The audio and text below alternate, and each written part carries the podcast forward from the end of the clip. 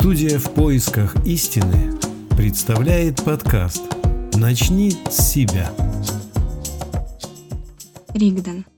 Ведь страх порождает сомнения. Но для достижения духовных высот нужна чистота твоей искренней веры.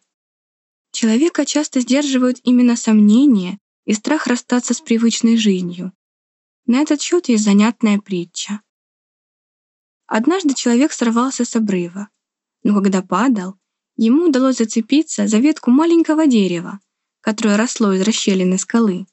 Повиснув посредине обрыва, он понял всю безнадежность своего положения.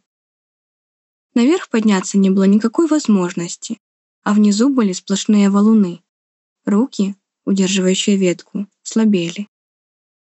Человек подумал, сейчас только один Бог может спасти меня. Я никогда в него не верил, но, похоже, я ошибался. Что я теряю в моем положении, если я сейчас в него поверю? И он начал призывать Бога со всей своей искренностью в мольбе. «Бог, если ты существуешь, спаси меня. Я никогда в тебя не верил, но если ты меня спасешь сейчас, я с этого момента буду верить в тебя всегда». Так он призывал не один раз. Вдруг неожиданно раздался глаз с небес. «Ты будешь верить? О нет, я знаю таких, как ты». Человек настолько испугался и удивился, что чуть было не выпустил ветку из рук. Но потом, придя в себя, еще больше взмолился. «Пожалуйста, Боже, отныне я буду Тебе самым верным из всех и сделаю все, на что будет Твоя воля. Только спаси меня». Но Бог не соглашался. И человек начал умолять и убеждать Бога еще горячее и сильнее.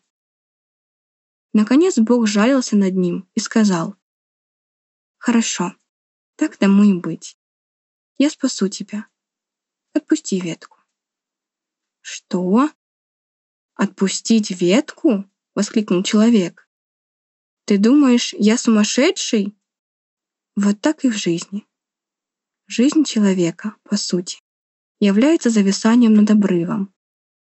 И хоть он и понимает всю смертность своего положения, но держится обеими руками за ветку сомнений своего животного начала, боясь утратить ее и положиться на волю Бога.